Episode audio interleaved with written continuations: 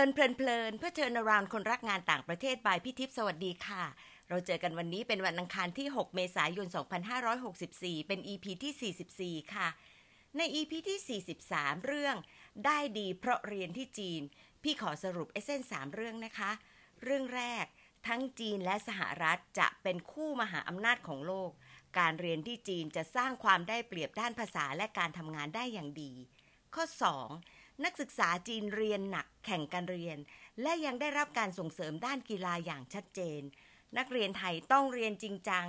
ปรับตัวกับการเรียนในห้องเรียนให้ได้และต้องช่วยเหลือกันเองในกลุ่มนักศึกษาต่างชาติด้วยนะคะข้อสามเมื่อเราเปิดใจกว้างกับการเรียนที่จีนจะเห็นโอกาสใหม่ๆที่มากับประสบการณ์ที่แตกต่างและได้เรียนรู้ในสิ่งที่คนอื่นอาจจะยังมองไม่เห็นค่ะ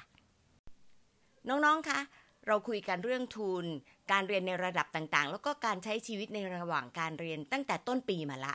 พี่ก็คิดว่าน้องๆน่าจะรู้ว่ามีโอกาสอะไรบ้างแล้วก็ทำยังไงให้ตัวเองเนี่ยมีโอกาสนั้นด้วยนะคะนอกจากนี้เนี่ยก็หวังว่าจะมีแง่คิดมีเกร็ดด้านการข้ามวัฒนธรรมที่น่าสนใจทำให้คนที่ทำงานด้านต่างประเทศโดยเฉพาะนักวิเทศสัมพันธ์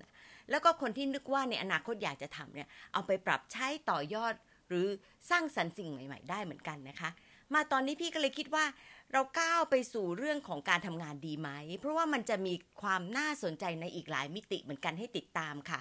เดือนนี้เดือนเมษาทั้งเดือนเลยค่ะพี่ขอให้แขกรับเชิญจากกระทรวงการต่างประเทศที่ประจำในตำแหน่งแล้วก็ประเทศที่แตกต่างกัน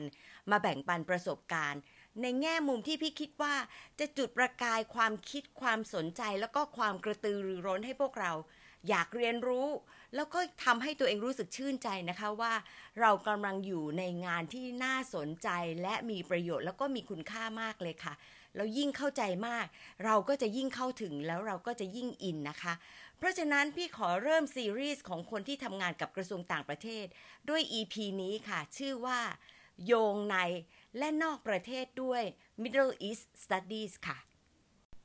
แขกรับเชิญที่พี่ขอให้มาปรากฏเสียงเป็นคนแรกคือปุ๋ยภัทรวรรณ ณนครค่ะสำหรับพี่ปุ๋ยเป็นน้องที่น่ารักแล้วก็เต็มที่กับงานและทำด้วยใจเรารู้จักกันตอนที่ทำงานที่ฟูลไบรท์ฟูลไบรท์อีกแล้วเนาะในชีวิตพี่ก็วนเวียนอยู่ตรงนี้เยอะมากเลยค่ะตอนที่ทำงานกับปุ๋ยนั้นช่วงนั้นเป็นงานใหญ่ของฟูลไบรท์คือฉลองหกสิบปีค่ะต้องอาศัยแรงสนับสนุนจากกระทรวงการต่างประเทศอย่างมากแล้วเราก็โชคดีมากที่ปุ๋ยเนี่ยมาเป็นคนประสานงานเพราะว่าเข้มแข็งมากเลยแล้วเราสองพี่น้องก็รักกันเรื่อยมาละค่ะความน่าสนใจที่ถือว่าเป็นจุดเด่นมากของปุ๋ยที่พี่จำได้ตั้งแต่วันแรกที่เจอก็คือ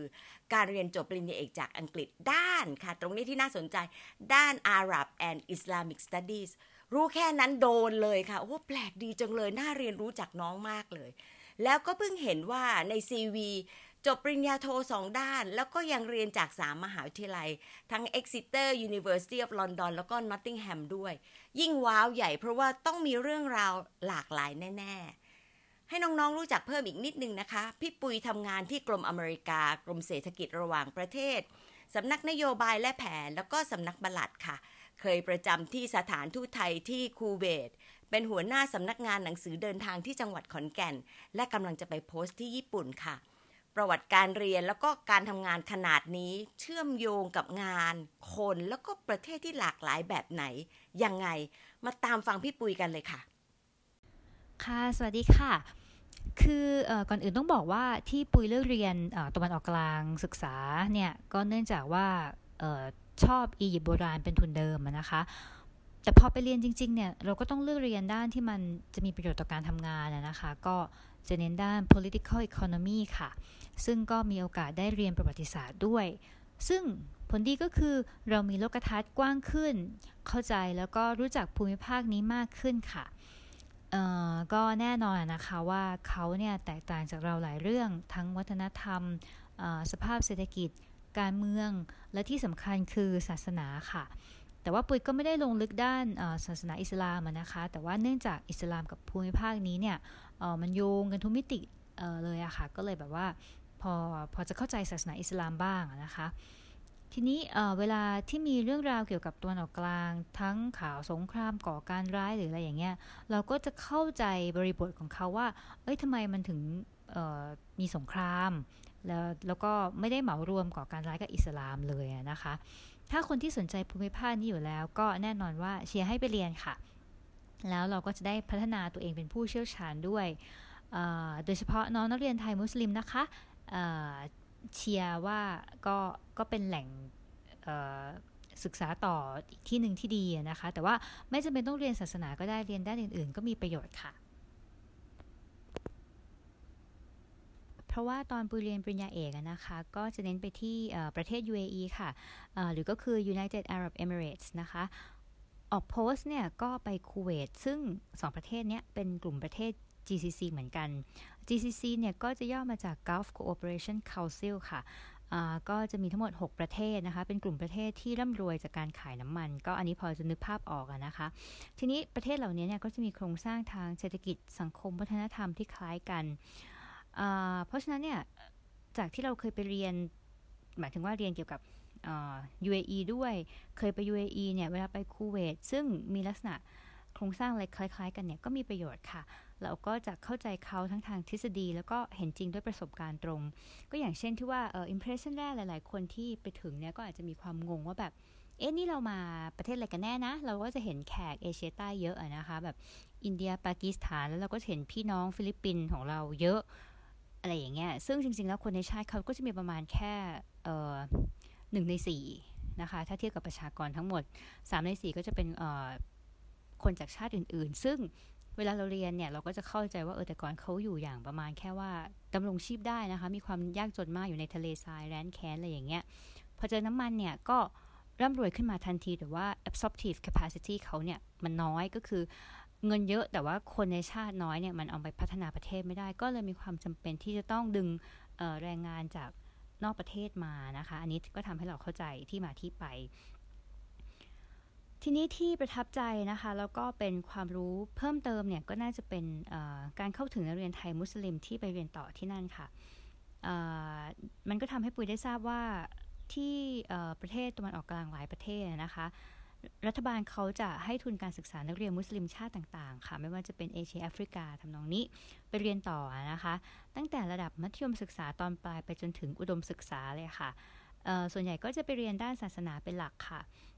แต่ว่าพอถึงระดับอุดมศึกษาเนี่ยก็จะมีช้อยให้เลือกเรียนด้านต่างๆมากขึ้นนะคะน้องๆ เอ่อ น้องๆมุสลิมที่ไปนะคะก็จะมาจากหลายจังหวัดในประเทศไทยไม่ได้เฉพาะจากจังหวัดที่อยู่ภาคใต้นะคะประสบการณ์ที่คูเวตนะคะก็คือนักเรียนไทยมุสลิมที่นั่นเนี่ยจะน่ารักมากเลยค่ะสุภาพ เอ่อ เชื่อฟังดีแล้วก็ไม่หัวรุนแรงด้วยนะคะก็จะได้เห็นอะไรหลายๆอย่างอะค่ะเป็นการเรียนรู้ไปในตัวนะคะก็จะเป็นอย่างเช่นนักเรียนชายนักเรียนหญิงก็จะแยกกันเรียนนะคะไม่เรียนปนกันเลยในประเทศนี้แล้วเขาก็ไม่ทำกิจกรรมนอกห้องเรียนร่วมกันก็คือแยกเลยเราไม่รู้จักกันเนาะนักเรียนผู้ชายก็ผู้ชายผู้หญิงก็ผู้หญิงอะไรอย่างเงี้ยค่ะนักเรียนหญิงบางคนก็จะปิดหน้ามาสถานทูตนะคะซึ่งเหตุผลเขาก็เอาจริงๆคือง่ายๆนะคะน้องเขาก็ตอบว่าเออไม่ได้อะไรเลยค่ะคือหนูแค่มีสิวหนูไม่อยากเปิดหน้าก็อ่าโอเคมันก็ไม่ได้แสดงถึงทางด้านศาสนาอะไรมากนะคะเอาจริงๆแล้วแล้วอีกอย่างหนึ่งนะคะการที่ที่ได้ทราบเนี่ยก็คือเวลาที่เขาได้มาเรียนที่คูเวตกันเนี่ยก็ถือเป็นเกียรติยศวงตระกูลเหมือนกันนะคะมันก็เหมือนกับเออเขาได้มาเรียนต่อเมืองนอกโกอินเตอร์อะไรอย่างเงี้ยค่ะก็จะเป็นการเปิดโลกทัศน์อีกด้านหนึ่งนะคะให้ปุยได้เห็นถึงความร่วมมือด้านการศึกษาระหว่างไทยกับประเทศในตะวันออกกลางค่ะส่วนใหญ่นะคะอาจจะมองตะวันออกกลางแล้วก็จะไปลิงก์กับอิสลามหัวรุนแรงนะคะจะเห็นแต่ภาพอัลกออิดะห์ตาลิบันหรือภาพสงครามต่างๆอันนั้นนะคะก็จริงๆก็เป็นเรื่องจริงอะค่ะแต่ก็อาจจะมีอีกหลายส่วนที่เราอาจจะลืมนะคะเช่นอย่างสายท่องเที่ยวเนี่ยก็จะแบบมีไปอียิปต์มีจอร์แดนโอมานที่แบบสวยๆแปลกตานะคะช้อปปิ้งบ้างที่ดูไบอะไรอย่างเงี้ยค่ะเหล่านี้ก็คือตะวันออกกลางนะคะคือจริงๆอยากจะบอกว่าตะวันออกกลางเนี่ยก็เป็นภูมิภาคหนึ่งอะค่ะที่มีความเหมือนและความต่างภายในตัวเองก็เหมือนในอาเซียนเราอะนะคะอิสลามแม้แต่ในภูมิภาคเขาเนี่ยก็มีทั้งเคร่งหัวรุนแรงหย่อนนอยหรือว่าปกติอะไรอย่างเงี้ยค่ะมีทุกรูปแบบค่ะวัฒนธรรมก็จะต่างไปบ้างเช่นอย่างใน จี ซี ซี เนี่ยก็จะไม่เหมือนส่วนอื่นอาหารประจำชาติเขาก็คล้ายกันนะคะก็ ก็เรียกว่าคล้ายแต่ก็จะมีความต่างกันนิดหน่อยอะไรอย่างเงี้ยภาษาคืออาหรับิกแต่ก็จะมีภาษาถิ่นอะไรอย่างเงี้ยที่ตามอ่าที่ต่างไปตามประเทศนะคะที่ท่องเที่ยวก็ต่างกันเหมือนกันค่ะตามภูมิประเทศเลยก็เอออยากจะบอกว่าที่เห็นในข่าวเนี่ยมันก็คือเรื่องจริงนะคะแต่ว่าไม่ใช่ทั้งหมดเอ่อก็เหมือนกับคนที่อาจจะมีภาพประเทศไทยว่าอืมเป็นแหล่งขายบริการเซ็กทัวริซึมอะไรอย่างเงี้ยซึ่งโอเคจริงค่ะแต่มันก็ไม่ใช่ทั้งหมดสรุปว่าเอ่อถ้าเป็นคนที่ไม่ได้คุ้นเคยกับภูมิภาคนี้ก็อยากให้มองตะวันออกกลางแบบกลางๆอะค่ะ Open Mind ค่ะโพสต์แรกที่คูเวตเนี่ยเป็นความทรงจำที่ดีมากๆของปุยเลยค่ะได้เจอเพื่อนร่วมงานที่ดีนะคะซึ่งก็มีทั้งนักการทูตแล้วก็ local staff ก็คือคนไทยหรือว่าเป็นคนอาหรับที่อยู่ในคูเวตอยู่แล้วทำงานให้กับสถานทูตไทยนะคะแล้วก็มีเพื่อนสนิทคือน้องที่ทำงานอยู่ที่ เอ ซี ดี ซึ่งย่อมาจาก Asia Cooperation Dialogue นะคะอันนี้เป็นองค์กรที่ไทยเราเป็นผู้ริเริ่มขึ้นค่ะแล้วเราก็เป็น country coordinator ด้วยก็ก็เรียกว่ามีมีเพื่อนมีฝูงมีสังคมอะค่ะแล้วก็ประเทศก็ปลอดภัยสูงนะคะแล้วก็เนื่องจากเป็นประเทศที่ร่ำรวยเนี่ยคนคูเวตี้เองก็มีกำลังซื้อสูงเงินที่จ่ายให้กับ expat เอ่อพวก white collar เนี่ยก็จะสูงด้วยก็จะเลยเอ่อก็เลยแบบว่ามีข้าวของเครื่องใช้ดีๆมากมายความเป็นอยู่ดีเลยค่ะในส่วนของการทำงานของสถานทูตนะคะอันนี้ก็เล่าให้ฟังคร่าวๆว่าเราก็จะแบ่งเจ้าหน้าที่รับผิดชอบแต่ละฝ่ายนะคะกงสุลการเมืองเศรษฐกิจพิธีการทูตวัฒนธรรมทำนองนี้ค่ะแต่ว่าแน่นอนว่างานที่ใกล้ชิดกับประชาชนก็คืองานกงสุลนะคะถ้า เอ่อ เราอยู่ต่างประเทศอยู่หรือไปเที่ยวอะไรอย่างเงี้ยเราก็จะมีงานอ่าอยู่ไปเที่ยวทำงานอะไรประมาณนี้นะคะเราก็จะมีการบริการคนไทยค่ะก็จะเป็นงานด้านทะเบียนนะคะเป็นนายอำเภอย่อมๆทำบัตรประชาชนให้ได้ทำพาสปอร์ตจดทะเบียนเกิดมรณะบัตรสมรสหย่าเนี่ยทำให้หมดนะคะแล้วก็การช่วยเหลือคนไทยที่ตกทุกข์ได้ยากอย่างเช่นไปเที่ยวพาสปอร์ตหาย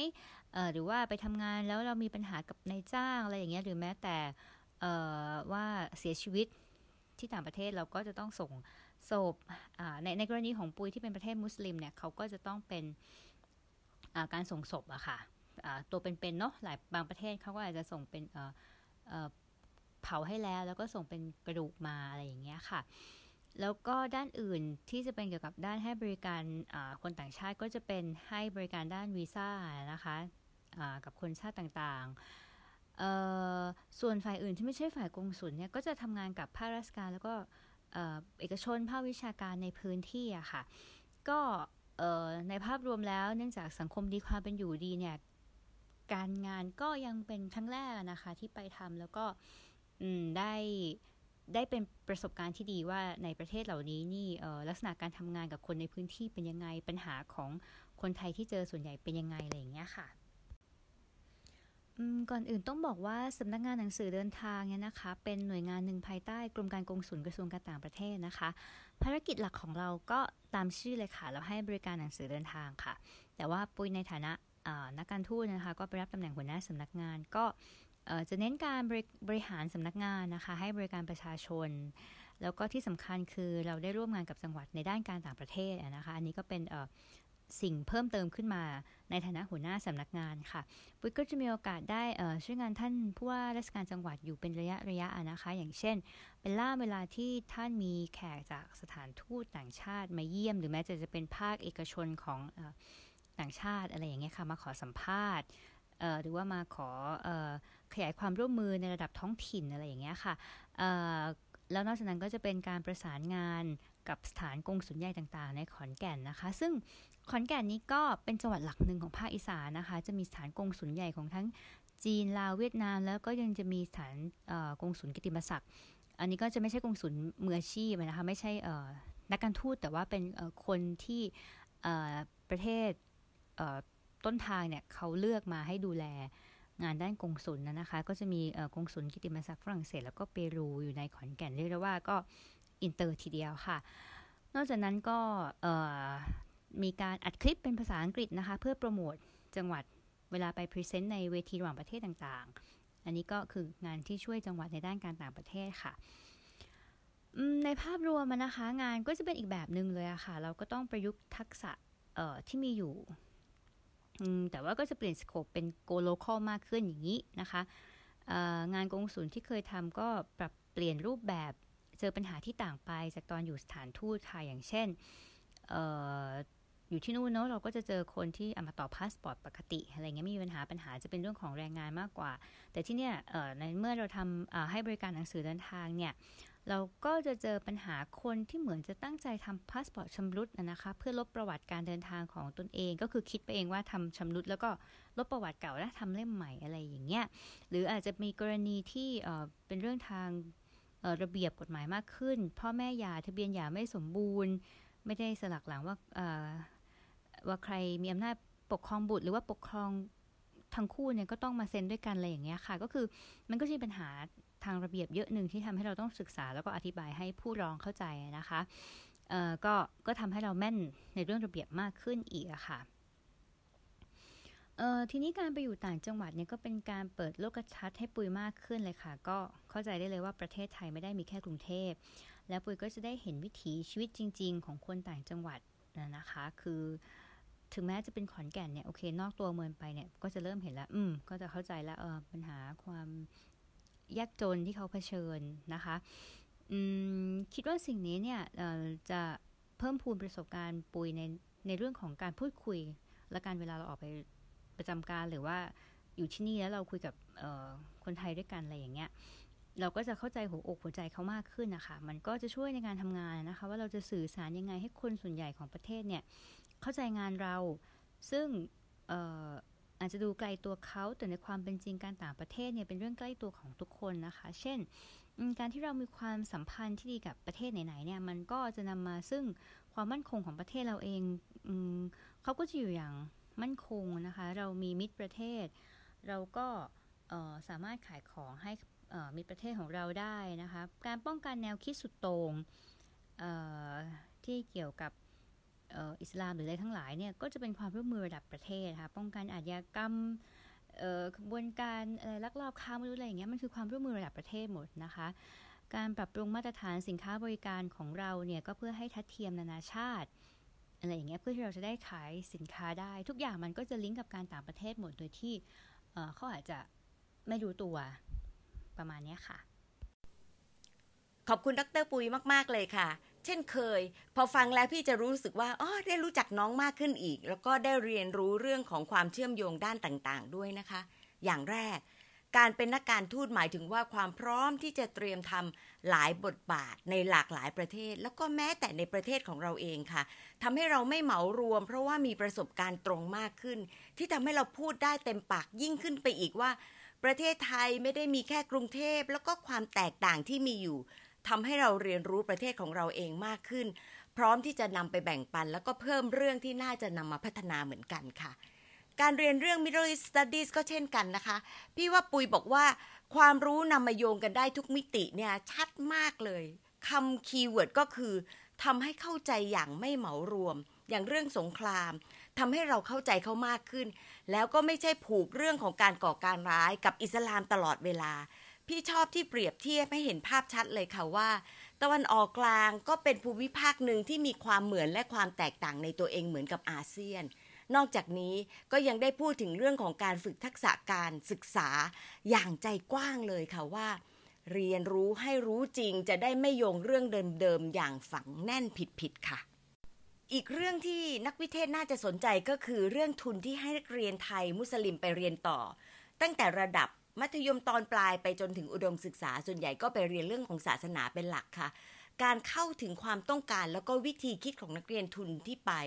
ว่าการได้ไปนอกนั้นเป็นเกียรติแก่วงตระกูลเป็นเรื่องที่น่าเรียนรู้แล้วก็น่าคิดต่อไปอีกว่าเราจะเอามาปรับใช้ในวิธีการคิดการจัดการแล้วก็บริหารทุนได้ยังไงนะคะหรือว่าการเลือกประเทศที่มีโครงการแลกเปลี่ยนแล้วสนับสนุนให้เกิดความเข้าใจถึงความหลากหลายในหมู่ของคนไทยเองด้วยกันได้ยังไงด้วยค่ะอย่างที่ปุยบอกเหมือนกันนะคะว่านักเรียนไทยมุสลิมที่ไปเรียนที่คูเวตไม่ได้หัวรุนแรงนี่ก็เป็นอีกเรื่องหนึ่งที่ฉายให้เห็นวิธีคิดของปุยตลอดเวลาเลยค่ะว่าเน้นว่าอย่าเหมารวมนะคะทุกคนต่างมีความคิดแล้วก็ความน่ารักตามบริบทแล้วก็ตามวัยอย่างเหตุผลที่นักเรียนหญิงบางคนปิดหน้ามาสถานทูตไม่ได้เป็นเรื่องของศาสนาแต่เพราะว่ามีสิวไม่อยากเปิดหน้าเรื่องเล็กๆก็ทำให้เราเข้าใจแล้วก็เข้าถึงน้องๆได้ค่ะคราวนี้เนี่ย ปุยจะต้องไปโพสต์ที่ญี่ปุ่นสี่ปีคงมีเรื่องเล่าอีกเพียบเลยนะคะจะคอยตามฟังนะคะขอบคุณปุยมากค่ะมา reflect กันนะคะหนึ่งเรื่องที่ชอบใจกับการแบ่งปันของพี่ปุยคือเรื่องอะไรคะหนึ่งประเด็นสำคัญที่รู้สึกว่าการเรียนเรื่องเกี่ยวกับภูมิภาคที่แตกต่างมันดียังไงขอบคุณที่ตามฟังแล้วพบกันวันอังคารหน้านะคะสวัสดีค่ะ